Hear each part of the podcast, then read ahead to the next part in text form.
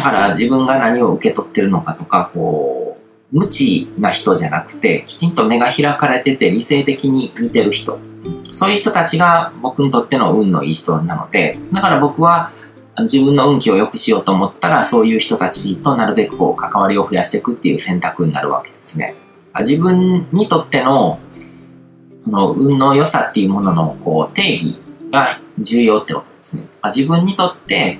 自分の判断でこう運がいい人っていうのを集めていかないといけない。だから、なんとなくこう運気の良さそうな人を集めるとかっていうのでもないんですよね。まあそこもそんなに難しいことじゃなくて自分が見てあの人幸せそうだなっていう人とあのなるべく付き合うようにする。そういう人たちを自分の周りにこう増やしていくっていう。で、なんか不幸そうに見える人、自分から見てなんか不幸に見えるような人、自分のこう人生の価値観の中で、ああの人あんま幸せそうに感じないなって思うような人たちとの関わりを断っていく。まあ、断っていくっていうか、まあ、遠ざけるっていう感じでもですね。うん。関わりを断つとかっていうと、うん、これも無邪気になんかこう人間関係の断捨離みたいな感じで言っちゃう人とかいるんですけども、あの、まあ、立つとか切るとかっていうのはなんかすごくこう、あの、ドラスティックというかあの、抵抗を生むことだし、あの、そんなもんじゃないんですね。その、どういうんでしょう、こう、ユングのこう抵抗するものははびこるとかと同じだけども、立つとか、よし、この人、この環境を切るぞ、みたいな感じで思うってことは、こう自分のフォーカスをそっちに向けて、自分の世界の中でその物事のこう重要度を上げてるってことなので、それはエネルギーを与えてるんですね。自分にとってネガティブなものとかそういうものとかに。で、そうじゃなくてエネルギーを自分のフォーカスをこう移したりとか、あの自分の認識によって宇宙が作られてるので、自分のこう見たくないものからエネルギーを下げようと思ったら、あ見た見たくないものにこう集中してしまうからエネルギーを与えてしまって、それが自分の人生の中で、自分の宇宙の中で大きな物事になってしまう。だからネガティブなものにエネルギーを自分で与えて自分で苦しむみたいな状況を作ってしまうわけですけども、そうじゃなくてこうエネルギーを下げるっていうのは、まあ他のものにエネルギーを、よりこう自分が集中したいものにエネルギーを向けるとか、こう見たくないものからは、こう、距離を置くっていう感じなんですね。だからそれを積極的にこう立っていこうとかっていうんじゃなくて、そこから、そ、そこに注目しないようにする。それが目に入らないようにするっていうことが必要になってくるわけですね。で、そうやって、こう、自分にとって、こう、幸せそうに見える人だったりとか、こう、運気がいいなって感じる人と、関わるような環境に飛び込むとか、だから、そういう意味で、こう、まあ、環境を変えるとか、住む場所を変えるとか、付き合う人を変えるとかっていうのは、あの、エネルギーマネジメントをしてるのと同じなんですね。自分にとって望ましいものとの関係を、こう、深めるために、そういう場所に、場所を変える、自分がいる場所を変えるっていうんですね。で、まあその自分にとっての運の良さの定義とか、こう、幸せの定義っていうものが、それがまあ、例えばこう、波長っていう言葉で表現できると思うんですけども、自分と波長の合う人っていうのは、あの、価値観ですよね。認識のフィルターとか価値観とかで、あの、同じ価値観を持ってる人だったりとか、同じものを見て、あの、いいなって思うような、うん、そういう人たち、うん、をこう見分けるのに、まあ、波長の違いっていう言葉を使えると思うんですけども、だからそこも、こう、主観的なもの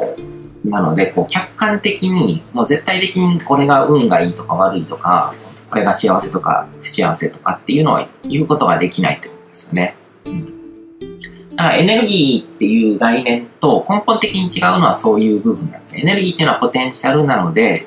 あのー高いとか低いとか大きい、小さいっていうことを言うことは、その量を測ることはできるけども、運気に関しては、その、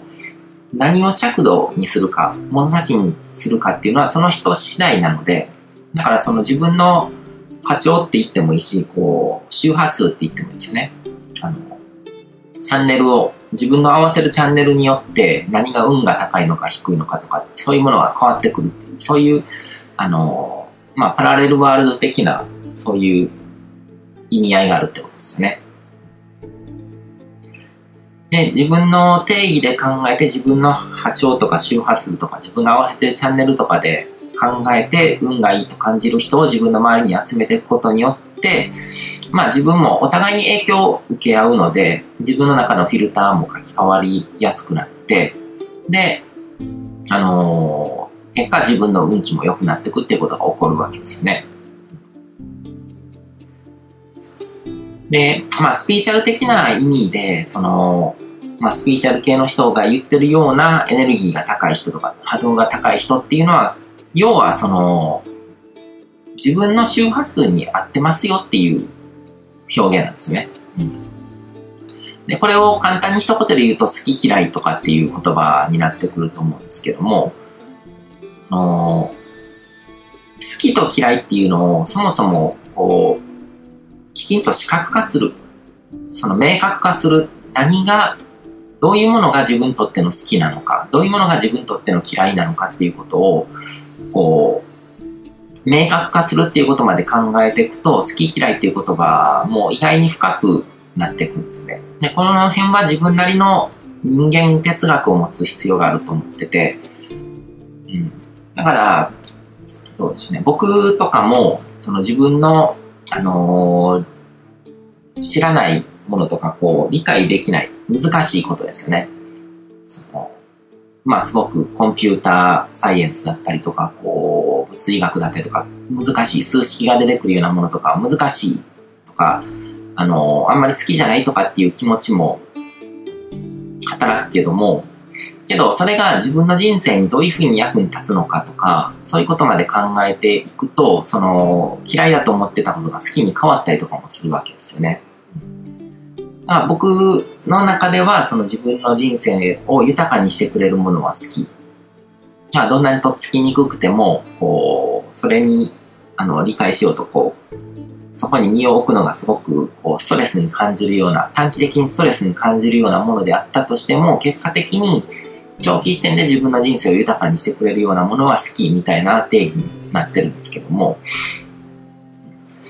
だからそこがすごく大事で自分の本当にこう感情的なもの、感覚的なものだけで好きって思ってるのか、それかもうちょっとこう長期視点があるのか。で、それはこういろんな人の人生を観察して、まあ世の中を見ていろんなことを勉強して、で、どういう生き方が運のいい人生と言えるのかとか、あの、幸せな生き方だと言えるのかっていうのを自分の中のこう哲学として持つ必要があるんですよね。で、それを、そういうものとかを総合して、あの経験則的にパッと見でリーディングできるようになるっていうことは、訓練次第で十分可能なんですね。だから、その、本当に人生経験豊かで人を見る目がある人が、ああのー、この人は見込みがあるとか、この人はエネルギーが高いとかっていうのは、あのー、結構一目でパッて読み取れるようになるっていうことは可能なわけですよね。ただそれは、こう、サイキックな能力、こう、サイキックな能力っていうのも、あの、定義がなかなかあれなんですけども、その、まあ、オカルト好きな人とか、迷信好きな人とかが、考えてるようななんかこう魔法みたいな力としてのサイキックな能力で何かが見えないものが見えてるとかっていうんじゃなくて脳みそを働かせて理性の目で見てるわけですねそれは。で、このサイキックな能力っていうことの定義っていう話が今ちょっと出てきたんですけども、これは脳のポテンシャルを解放して、あの引き出される力っていうふうにこう、定義し直した方がいいと思うですね。で、脳っていうのはすごくこう可能性を秘めてて、で、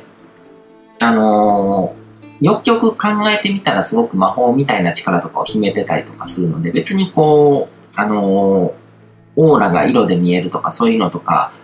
何かこう魔法的なこととかをこう求めなくても普通に生きてこう脳みそをこう働かしてるだけでもすごく十分こうサイキックな、あの、力っていうのは使うことができるわけですよね。で、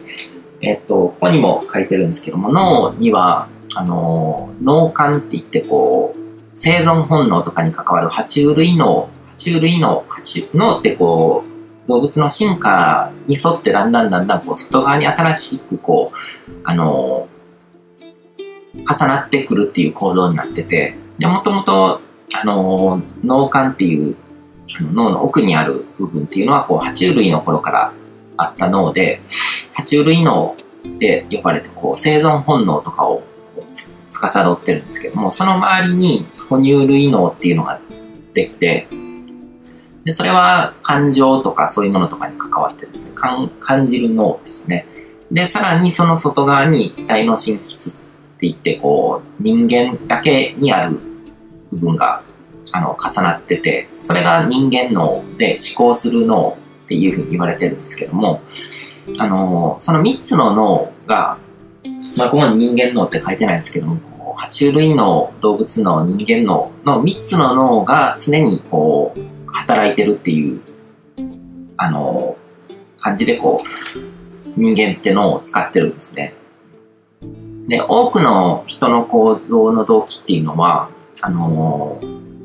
まあ、何か頭考えて思考して、で、いろいろ選び取ってるように、選択してるように感じてるんですけども、実際のところ、こう、爬虫類脳とか哺乳類脳、まあ、動物脳に支配されてることが多いんですね。で、爬虫類脳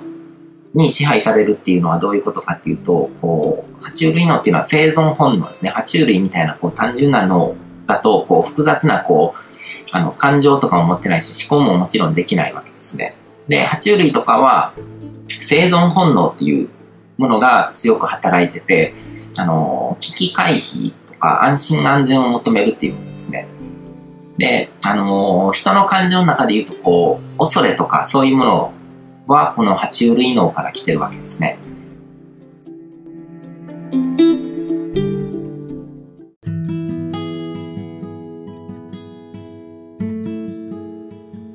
今回も最後まで聞いていただいてどうもありがとうございます。チャンネルの説明ページの方に僕が提供している悟り式コーチングの最初の2ヶ月分を無料で受講できる案内があります。ゴール設定とアファメーションについて詳しく解説してるんですけども、僕自身もこれらのことを本格的に取り組み始めて、で、それで大きく人生を変えたという経験があるので、あの、まだ受講したことがない方であったりとか、このタイミングでピンとくる方はぜひ登録して体験してみてください。また、僕がどんな人間なのかを簡単に知ってもらえる2分ほどで読める会員プロフィールのリンクも貼ってます。僕自身がインターネットを通じた出会いによって自分の人生を大きく変えたので、この出会いがあなたの人生を変える良いものになることを願ってます。では、また次の放送でお会いしましょう。